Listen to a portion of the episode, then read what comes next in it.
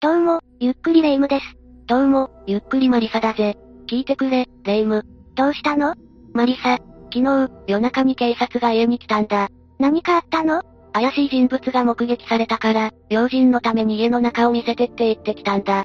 それで、家に入れたの怪しかったから、もちろん断って警察に通報したんだぜ。適切な判断ね。実は、警察に装った人物に個人情報を教えて、行方不明になってしまった事件もあるのよ。え、それは実際にあった話なのかええ、実際にあった事件なの。それは詳しく聞きたいぜ。じゃあ今回は千葉市若葉区夫婦失踪事件を紹介するわ。それでは、ゆっくりしていってね。この事件は、2001年5月18日に発生したの。千葉市若葉区に住んでいた会社員の杵淵清さん当時59歳と、パートをしていた妻の育子さん当時54歳の二人が行方不明になったのよ。夫婦二人して行方がわからなくなったのか。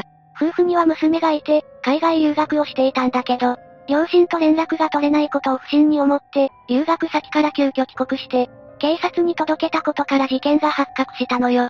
いきなり連絡が取れなくなったら、それは不安になるよな。育子さんは5月15日から18日まで、警察の人が来るという理由で、仕事を休んでいたことが分かったの。警察が来るええ。警察に自宅が泥棒に狙われていると言われて、通帳の保管場所などを事細かに説明したと、知人に話していたそうなのよ。え警察だからって、通帳の保管場所とか聞くのか警察の人は朝から晩までいたとも話していたんだけど、県警も、そういったことに該当する警察官はいないと否定しているわ。じゃあ、その怪しい人物に誘拐されたとかその可能性が高いわね。さらに育子さんは、失踪前の5月16日の朝に、親しい友人に今日は人生で3本の指に入るほど辛いことが起きたという、謎のメールを送っていたの。どういう意味なんだ未だに何を意味するものなのかは分かっていないのよ。さらに失踪した日には、夫の清さん名義の通帳から、現金が引き出されていたのよ。お金を引き出したのは本人だったのかそれが、違う男だったの。その際、引き出した男が金融機関の防犯カメラに映っていたわ。えじゃあその人が犯人か。それが、金融機関の防犯カメラに映っていた男の目星も、行方もわかっていないのよ。防犯カメラに映っていても、わからないものなんだな。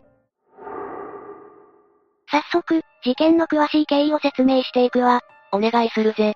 まず、5月15日に育子さんは、会社の上司である Y さんに、警察が訪ねてくるから会社を休ませてほしいと連絡していたの。警察が来るから休ませてほしい警察官を名乗る男から、近所で逮捕された二人組の空き巣グループが、キネフチさん宅を狙っていると言われたらしいのよ。そんなこと言われたら不安で仕方ないぜ。まだ逮捕されていない仲間が犯行に及ぶ可能性があるし、その犯人はすごい知能犯で、IT を使っていろんなことをすると言われたみたい。怪しすぎる内容だな。さらに、犯人がキネフチさん宅に現れる、見られているかもしれない。空き巣は家の間取りだけではなく、家族構成や夫婦の仕事の時間帯、家族しか知らない情報まで知っていた、とも話していたの。すごく不安を煽ってくる言い方だな。さすがに育子さんも、この男のことを不審に思い、夫の清さんに連絡したわ。やっぱりそうするよな。だけど、あろうことかその男は、堂々と清さんと電話で対応したわ。実際にあったのかその後、男は清さんが帰宅する19時30分頃に帰ってしまったわ。実際に会うのは避けたんだな。そして次の日、5月16日の7時30分過ぎに育子さんが、同僚宛にメールを送っているわ。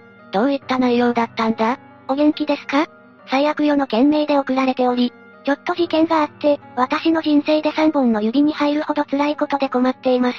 今日も出勤しようか迷っている状態です。昨日一日でげっそりしました。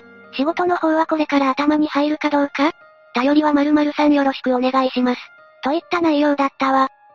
これだけだと、何を意味しているのかわからないぜ。ちなみにこのメールに同僚が気づいたのは、5月22日だったみたい。全然メール見てなかったんだな。その後、警察官を名乗る男が再び訪れてこう言ったの。近所に空き巣があったが、逮捕間際で取り逃がしてしまった。IT を使う知能犯の空き巣は、被害者が、気づかないうちに口座から多額の預金を引き出すことができる。被害が出たらすぐに警察に届け出を出しておく必要があるなどと言って、持参した被害届を差し出したの。自分で被害届を偽造したのかな結局、育子さんは男に言われるがまま、個人情報や口座の情報などを被害届に記入してしまったのよ。これで個人情報は把握されてしまったんだな。さらに男は銀行口座を全て教えてくれれば、自分が署に戻って、毎日その口座に不審な動きがないかを調べるといい。預金通帳と印鑑まで確認したわ。言ってることがおかしすぎるぜ。警察には確認しなかったのかこれらの件について、育子さんの上司によると、この男について、夫婦は警察に確認していないようだと述べたのよ。警察へ確認していれば、防げた事件だったかもな。そして5月17日の朝8時頃、育子さんは会社を欠勤しており、さらに5月18日、育子さんの職場に清さんを装った男から電話があり、キネフチですけど、2、3日休みますと話したのよ。清さんを装った電話かええ。親戚に不幸があったと理由を話していたの。育子さんの職場の人は上司に変わりましょうかと確認したけど、男はええ、結構ですと、電話を切ってしまったの。上司に色々聞かれるのを避けたのかもな。ええ。不審に思い、心配になった育子さんの上司は遺産は、午前10時頃にキネフチさん宅を訪問したわ。それで、どうなったんだこの時、ガレージには車があったんだけど、インターホンを押しても応答がなく、Y さんは、家の裏手側から中を覗き込もうとしたの。いくら心配でも、普通家の中を覗いたりするもんなのかそれほど心配だったんだろうね。中を覗き込んだ時に、なんと左手に男が立っていたのよ。まさか犯人。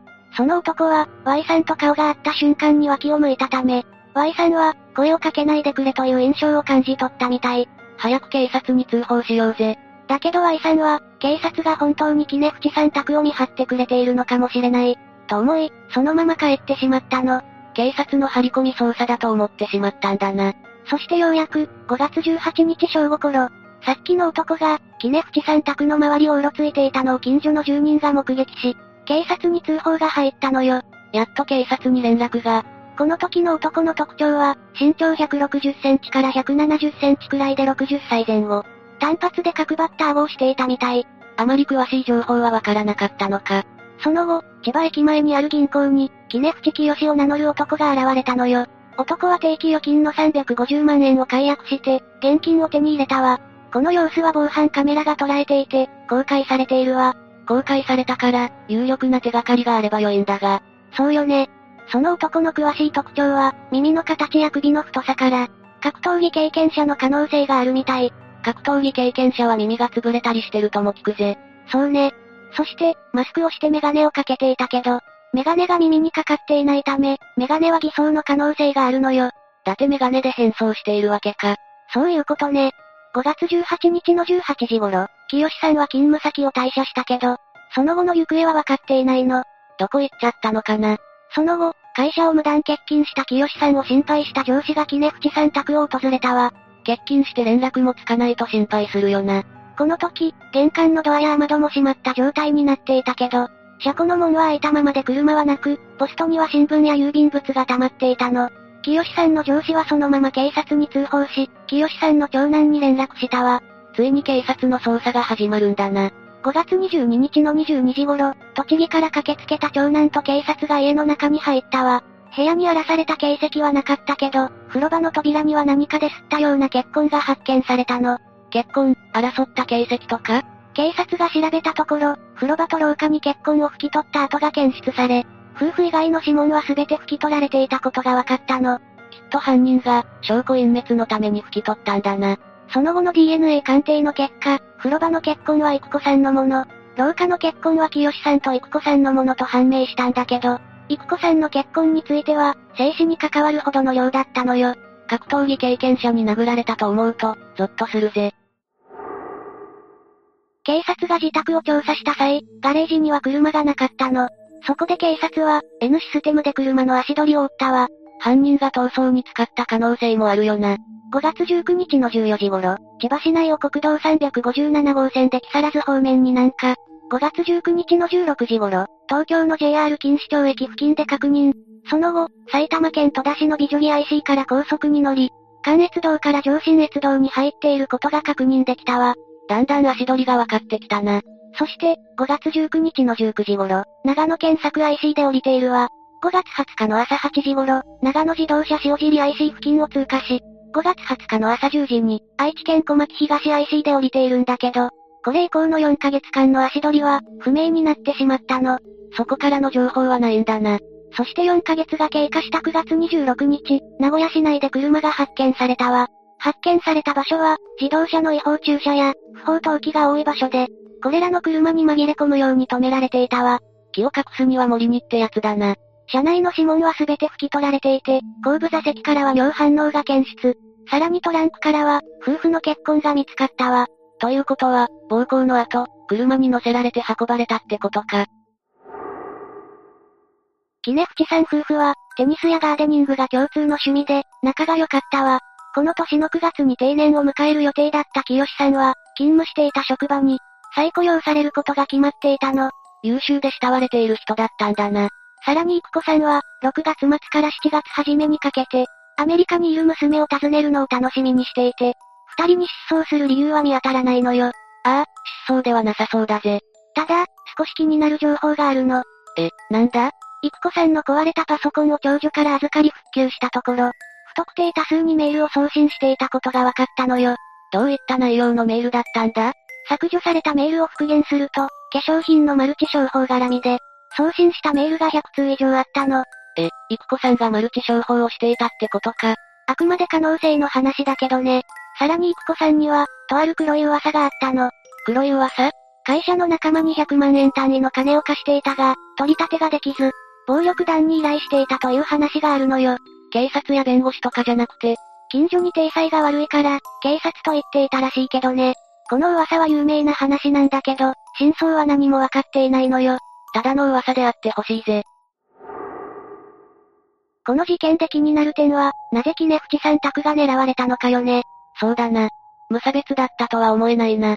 そもそも事件の始まりは、警察官を名乗る男が、突然キネフチさん宅に訪れたことがきっかけとなっているんだけど、キネブチさん宅以外の周辺の家には、この男は訪れていないのよ。ということは詐欺目的などではなく、計画的に行われた犯行ということになるわ。そして計画的な犯行だとすれば、金銭目的だけではなく、怨恨による殺害目的もあったのではないかと考察することができるわ。なるほど。確かに、ただのお金目当てだとしたら回りくどいよな。そうなのよ。育子さんにまつわる話が本当であれば、この事件は会社内の、金の貸し借りのトラブルが発端の可能性もあるわよね。確かにそうだな。もしかしたら、育子さんから金を借りていた人物が、暴力団に依頼して行った犯行なのかもしれないし、さらに、犯人が遺留品や指紋などを一切残していないことからも、プロの手口ではないだろうかとも推測できるのよ。だとすれば、何かと辻褄は合ってくるよな。でも、そうすると清さんは無関係なんじゃないか清さんはそのトラブルに巻き込まれてしまったとも考えられるわ。なるほどな。いずれにしても、夫婦ともに殺害された後に車に乗せられて、移動経路から長野県の山中に遺棄された可能性も高いわ。山奥に遺棄されたら、見つけるのは困難になるからな。この事件は状況的に見ると、やはり二人とも殺害された可能性が高く、犯行はかなり計画的に行われたようにも見えるわよね。 18日の正午頃に近所の住人が不審者を目撃して通報しているが、当日の警察の動きはどうだったんだそれが、確かな情報がないのよ。仮に警察がキネフチさん宅を訪問していれば、このような状況になっていなかったかもしれないわね。確かに未然に防げたであろう行動は多かったな。そしてこの事件の謎とされる人生で3本の指に入るほど辛いことという、育子さんのメールについても、謎が深まるばかりなのよ。メールを受け取った人もよくわかっていないんだよな。そうね。これはおそらく警察を名乗る男から、逃走中の空き巣が必ずキネフチさん宅に現れると言われたことに、相当恐怖を感じたためではないかとも考えられているわ。だとしたら警察に直接行って、相談しそうだけどな。この事件は、犯行手口から推測すると、かなり手慣れた印象を受けるから、同じ時期に似たような手口の事件が、周辺地域で頻発していた可能性も、考えられるわね。もしかしたら別の類似事件で、すでに逮捕されている人物の中に犯人は存在するかもしれないわ。だとしたら安心だが、一刻も早く犯人が判明してほしいんだぜ。犯人の目星もつかず、謎が深まるばかりの事件だったわね。目撃情報が多いにもかかわらず、それ以外の有力な手がかりが少なすぎるぜ。暴力団が関わっている可能性もあるかもしれないからね。もしかしたら警察も犯人の目星はついているが、迂闊に手を出せない人物なのかもしれないぜ。何はともあれ、早く清さんと育子さんが見つかることを願うばかりだわ。そうだな。早く見つかってほしいぜ。というわけで今回は千葉市若葉区夫婦失踪事件について紹介したわ。それでは、次回もゆっくりしていってね。